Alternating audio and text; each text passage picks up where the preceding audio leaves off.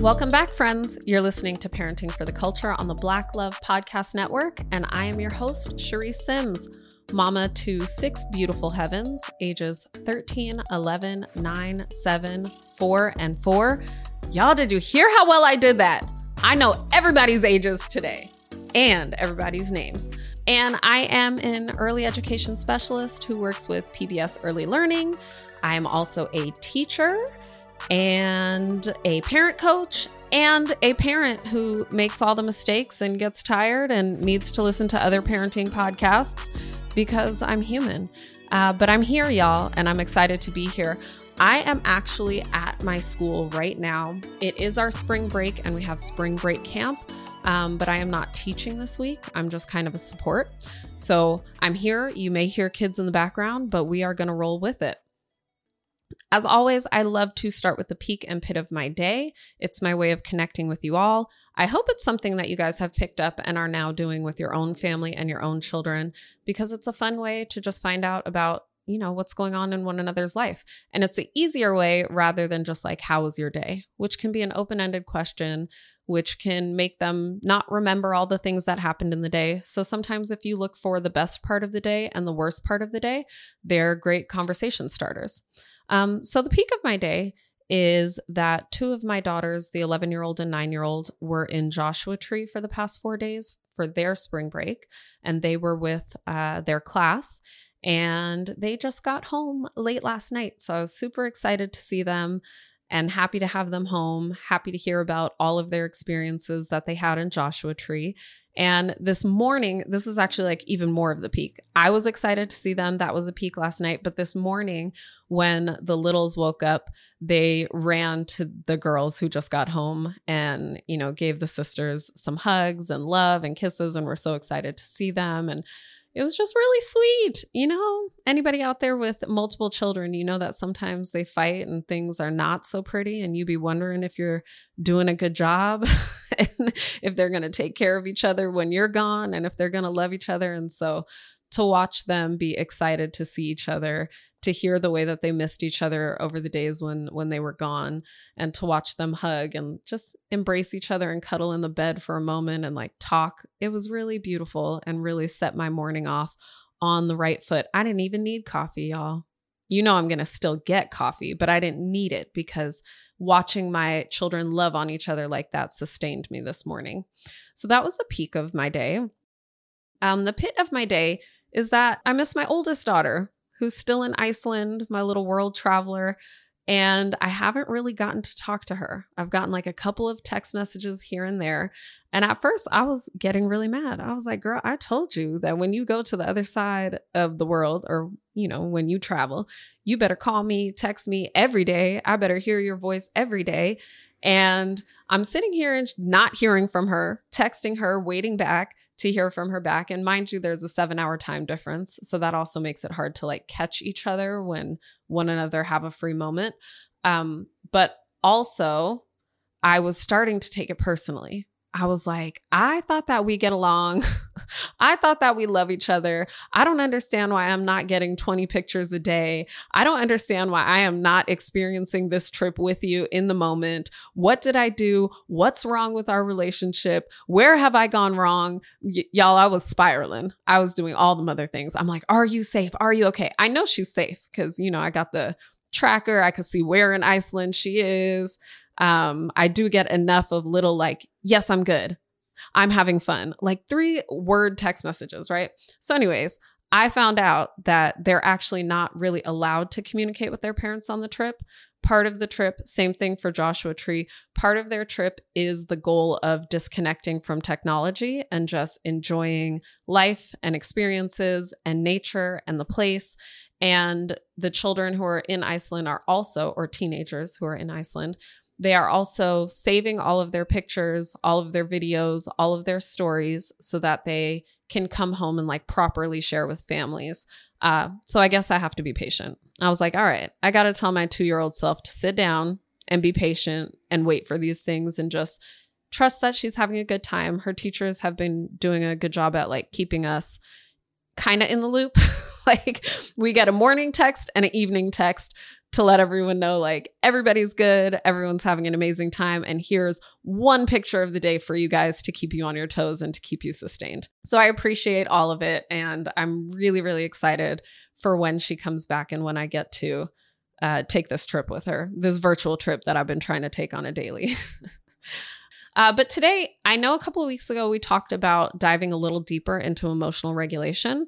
And I want to talk about that today. So get out your pens and papers if you need to. But get ready. We're going to talk a little bit about emotional regulation. And if you have questions, especially this is one of those topics where I notice you learn something, you hear something, it resonates, and you have a certain level of understanding. But then there's always a what if question that comes along with it, or a very specific question that comes along with it. And so sometimes when we're learning these new techniques or skills, or we're learning, gaining this new understanding, it can be hard to implement it into everyday situations because it takes a moment. It's it's literally kind of like learning a new language, learning a new thing. It takes a moment before you recognize the patterns and how they fit into all these different spaces. So if you find yourself listening and you're like, "Oh, that does make sense." And then you find yourself in a situation where you're like, "Wait, I remember what she said, but what specifically do I do here?" Please email me. You can DM me at Charisse Sims on Instagram. You can email podcasts with an S at blacklove.com, but send your very specific questions. You don't have to worry about bothering me. I'm here to support you. So I want to start off with a story. So we're in camp right now, and in camp, we have some children that go to school here. We have some new children that we've not met before.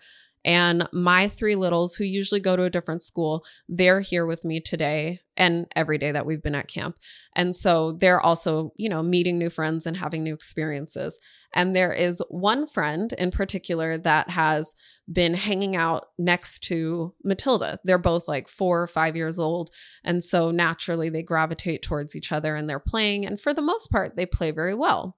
But sometimes things happen. You know, kids take a Lego that someone else is playing with, or a child sits down where someone else was sitting down.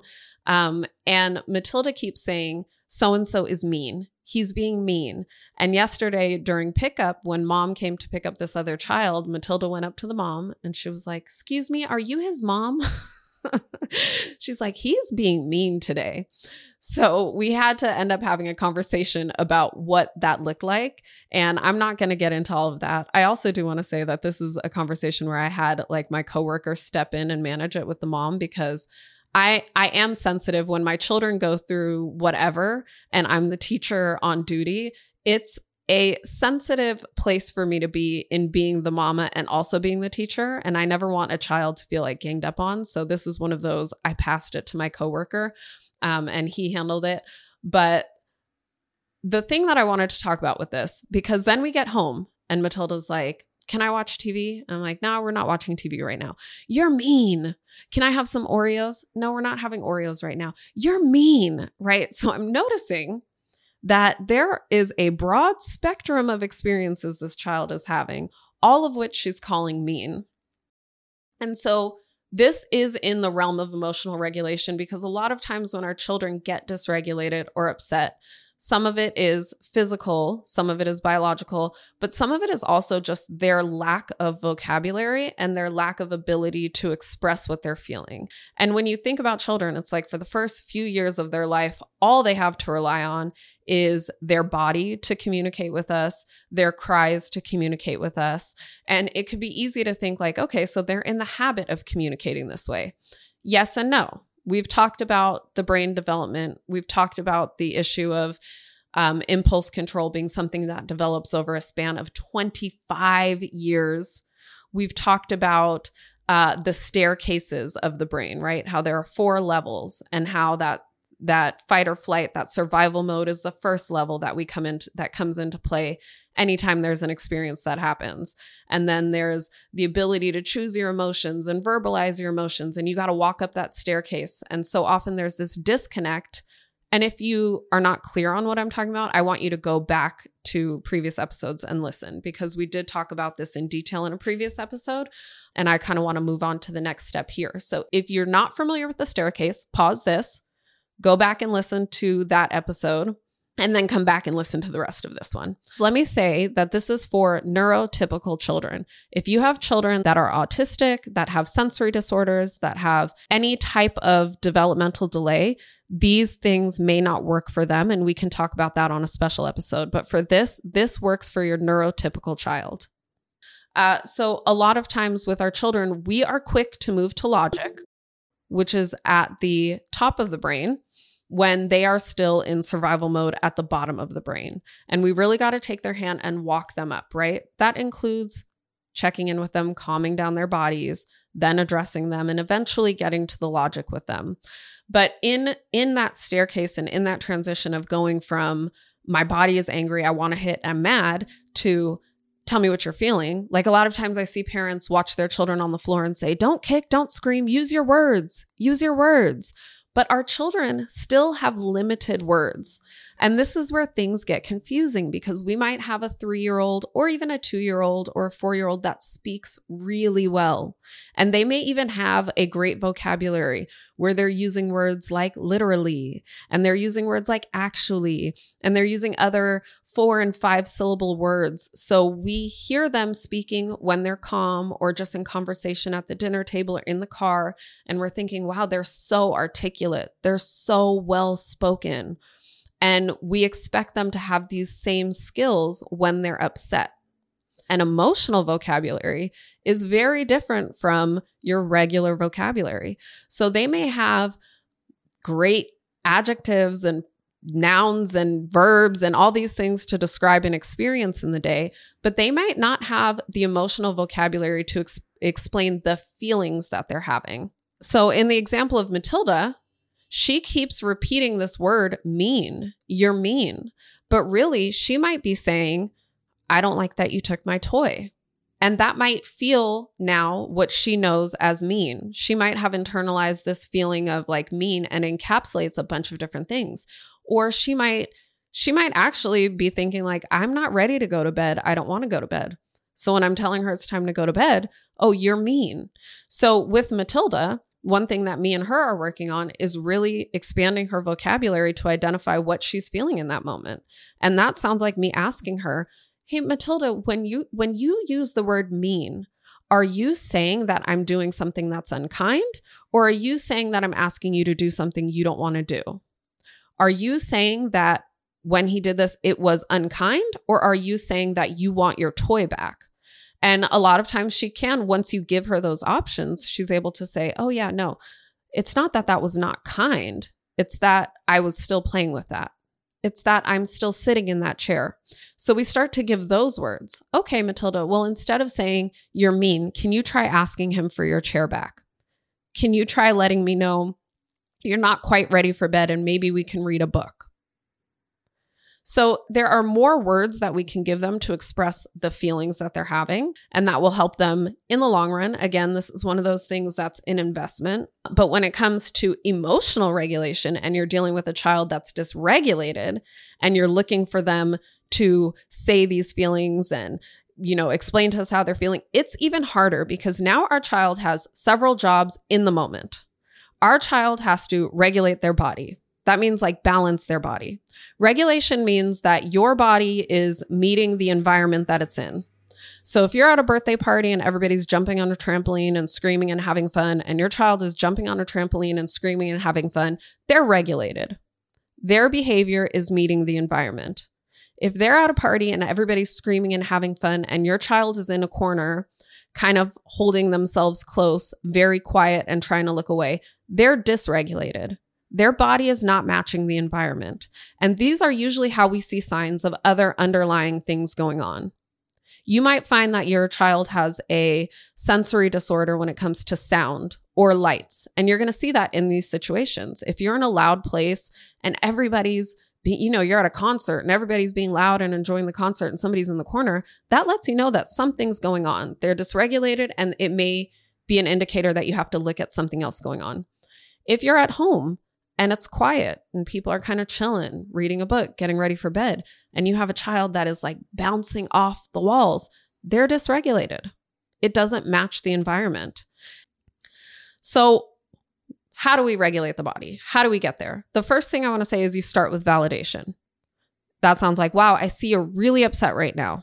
Starts with validation. Once they feel like you hear them and know that there's a problem, they're going to stop. It's almost like think of a drowning person. If a person is drowning in water and they're screaming for help and you're just like, no, you're good, get out of the water, they're probably going to scream louder because they're like, no, this person doesn't understand I'm drowning right now. So when you see your dysregulated child or your child having a tantrum or a meltdown, know that they are drowning in emotion. And just telling them things is not going to help them. You're going to have to let them know, I see you. I see that you're drowning. I'm coming to help you. Then move on to trying to calm down the actual body. That's why sometimes you'll hear people say breathe. Unfortunately, right now, breathe is like the only thing or one of the only tools that we're trying to use. And breathing doesn't necessarily work for all children. One, they may not be able to take the breath in the moment. Two, they may not want to take the breath in the moment. So, as we've talked about in the past, like fill their toolbox with more than one tool. Because if they can't access breathing in the moment, you want different tools. Some of the tools that work that help the actual physical body are hugs but don't give the hug if they don't want it. So you just simply ask them, Wow, you look really upset right now. Can I offer you a hug? They're either going to say yes or no. Wow, you look really upset right now. Can we take a breath together? They're either going to say yes or no. And sometimes when you work through the tools, one thing I find myself doing is leading by example. So if I say, Do you want to take a breath together? And they say no, I might say, Okay, well, I'm going to take a few breaths because I'm starting to feel myself get anxious or upset and I'm going to calm my own body down. So I'm going to sit next to you. I'm going to take a few breaths. If you want to join me, I think that would be really cool. It kind of takes the pressure off them being forced that they have to do it. It gives them back the control and choice.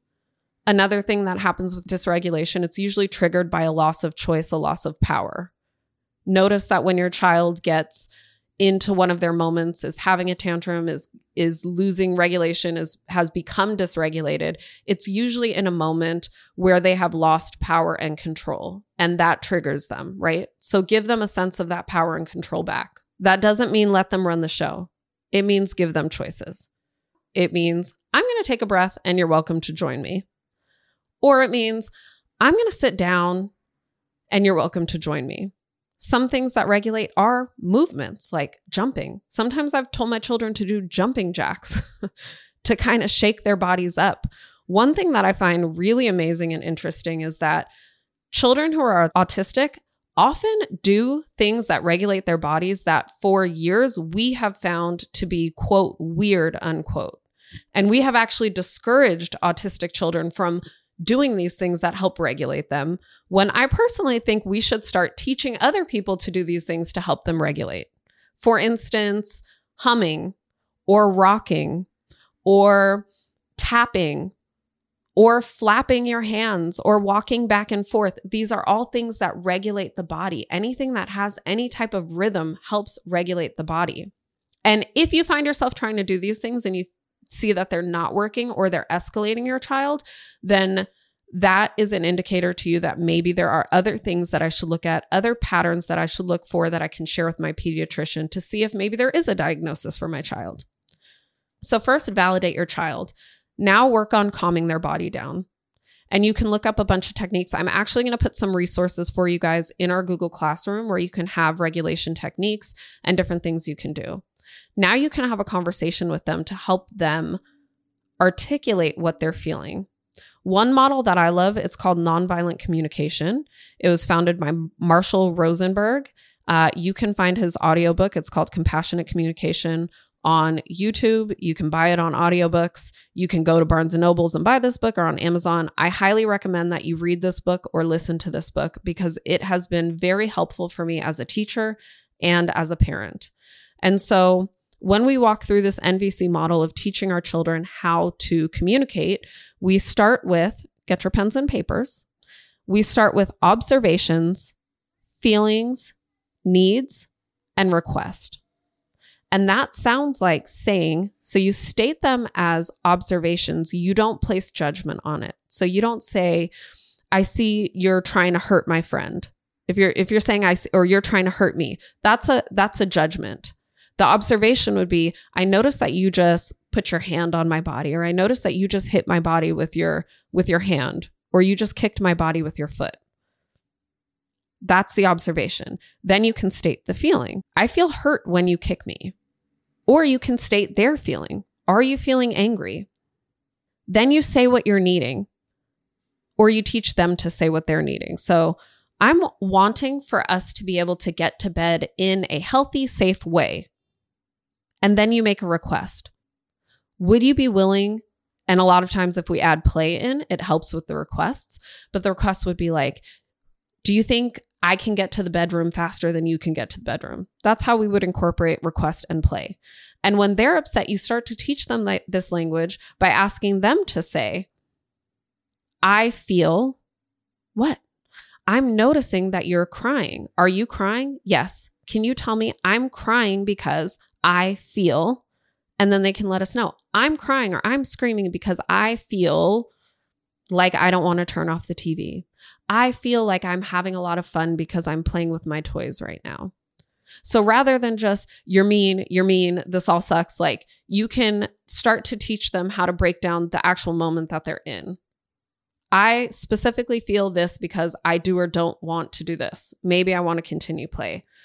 Then they can say, talking about their needs, I would like X, Y, and Z. And this doesn't mean that you give it to them. You just allow them to, the space to talk about it.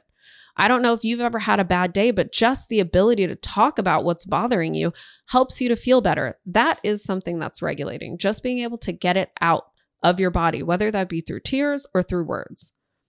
Another thing that I do, and again, these things are outside of the moment, is talking about this morning. I noticed you were really upset when it was time to put our shoes on and go. Can you tell me how you were feeling? They probably limited, and I was feeling mad, I was feeling sad, whatever else. You can ask the question Can you tell me where you were feeling it? By that, I mean, did you feel it in your throat? Do you feel it in your chest? Do you feel it in your hands when you're angry? You can ask them where they feel it. This is going to help them later on as they build the skills to start to recognize what's actually happening in their body so that they can tend to their body, the places that it's affecting them in their body, and also articulate it, right? And this also helps you with tools. If you're feeling it in your chest, you actually know that that's probably anxiety and not anger. If you're feeling it in your throat, you actually know that you're probably feeling unheard right now. Like you're mad because your words have lost power and you're feeling it in your throat. If you're feeling it in your stomach, that's probably anxiety also. You also ask them questions like I've recently been pointing out with my children. Um, I'll say, Hey, have you noticed that every day or I'll say like uh, my children have a breakdown. Uh, one of my children in particular, they have a breakdown every day at around three fifteen. And really, it's just like it's the end of the day. She's tired. She hasn't yet had a snack. So one, I notice I got to give you a snack at this time. But two, I start to say to her, "Oh my God, it's three fifteen, and I see that you're so upset." That's day one. Day two, oh Lord, it's three fourteen, and I see that you're so upset. Day three at three o'clock, I'll say, Hey, have you noticed that every day these past few days around 314, 315, you're feeling really upset? When's the last time you had a snack? Do you think maybe we should start having snacks at three o'clock to see if that helps us for our 315 meltdowns or our 315 upsets? What do you think? Do you think maybe we should close our eyes for five minutes at 310 in preparation for that. So we're starting to teach our children to also be conscious. We're aware, we're conscious, but we're also teaching our children how to be conscious. Now, one more thing that I want to talk about is what do we, the parent, do in the moment when our child is on the floor and we find ourselves getting upset and we just want to snatch them up? We have to practice these tools that we're trying to teach our kids. The same way that we're trying to teach our children tools outside of the moment, how to communicate, how to identify their needs we want to teach ourselves the same thing. This time, we're not necessarily telling our child, I'm feeling this, this, and that. They probably don't care. They're on the floor, they're mad about their own thing. You're talking to yourself. Identify your own feelings and your own needs. And I know a lot of times people will say, like, say affirmations in this moment or say mantras in this moment. Because you also have to consider the fact that we were raised in a period where we were not allowed to feel emotions. So our brains are telling us these emotions are not okay. And then another interesting fact that I found out recently is that when we're pregnant, our brain goes through chemical changes and our brain rewires itself to find threats. You know, we are now mama bear. We're in charge of protecting our children. So our brain is peaked and spiked for being able to recognize and find threats as a tool for protection. But not all of these things are perceived threats. So now we're triggered because we're our child is doing something we were told we're not supposed to do. We're also triggered because our brains are on heightened alarm for threats and protection. So we're ready to just go in and protect the situation. These are one of those moments you want to tell yourself you're safe. You want to validate yourself and be like, man, this sucks. I hate dealing with this. I hate how bedtime feels, but we're going to get through it. So, for my mamas that are having a hard time in the moment, their child's on the floor, if your child is safe and not going to get hurt and you feel yourself welling up with anger, step away from for a moment. You take that breath. You validate yourself. I am feeling frustrated because this mm, is frustrating as hell. Take a moment to breathe. Do some taps yourself. We talked about tapping before. Do some taps, do the box breathing, but take a moment to walk away and be like, this feels so hard right now because it is hard. And then when you're ready and you've had a moment, come back and try the tools. And sometimes you can cheat. You don't have to walk through all the language in the moment. Sometimes you might have to just be like, you know what? It's bedtime. I see that you don't like it. I know you were having fun playing, but it is bedtime. You can walk to your bed or I got to carry you to your bed we're not always in the mood for making it a game and making it fun. And sometimes we need to get to our night. So we just got to do what we got to do. And we got to hold that boundary and say, this is what it is. But even when holding the boundary and trying to do it kind of quick and firm, we can still at least validate what they're feeling. I see that you're not ready for bed and you want to play some more, but it is bedtime. How do you want to get to bed? So, my friends, your homework for this week is easy go to Google Classrooms. It's right here in the show notes. It's also in the link in my bio on Instagram at Charisse Sims. I want you to join our Parenting for the Culture podcast club. I am going to upload some resources there from uh, feeling wheels, feeling charts, feeling thermometers, different tools that you can use to help your child. You can actually print them out so you can go over with your child outside of these moments and teach them their feelings and find the language and the labels for these different emotions. But I'm going to put some resources in there for you that you can print out and use at home. Uh, and I'm also there if you have questions on how to use these or anything else.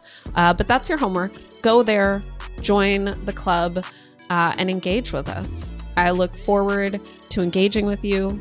And I look forward to connecting with you further. Thank you guys for always coming back and listening. Thank you for your reviews and your stars, and thank you for sharing with a friend. I'll see you guys next time. Peace, everybody.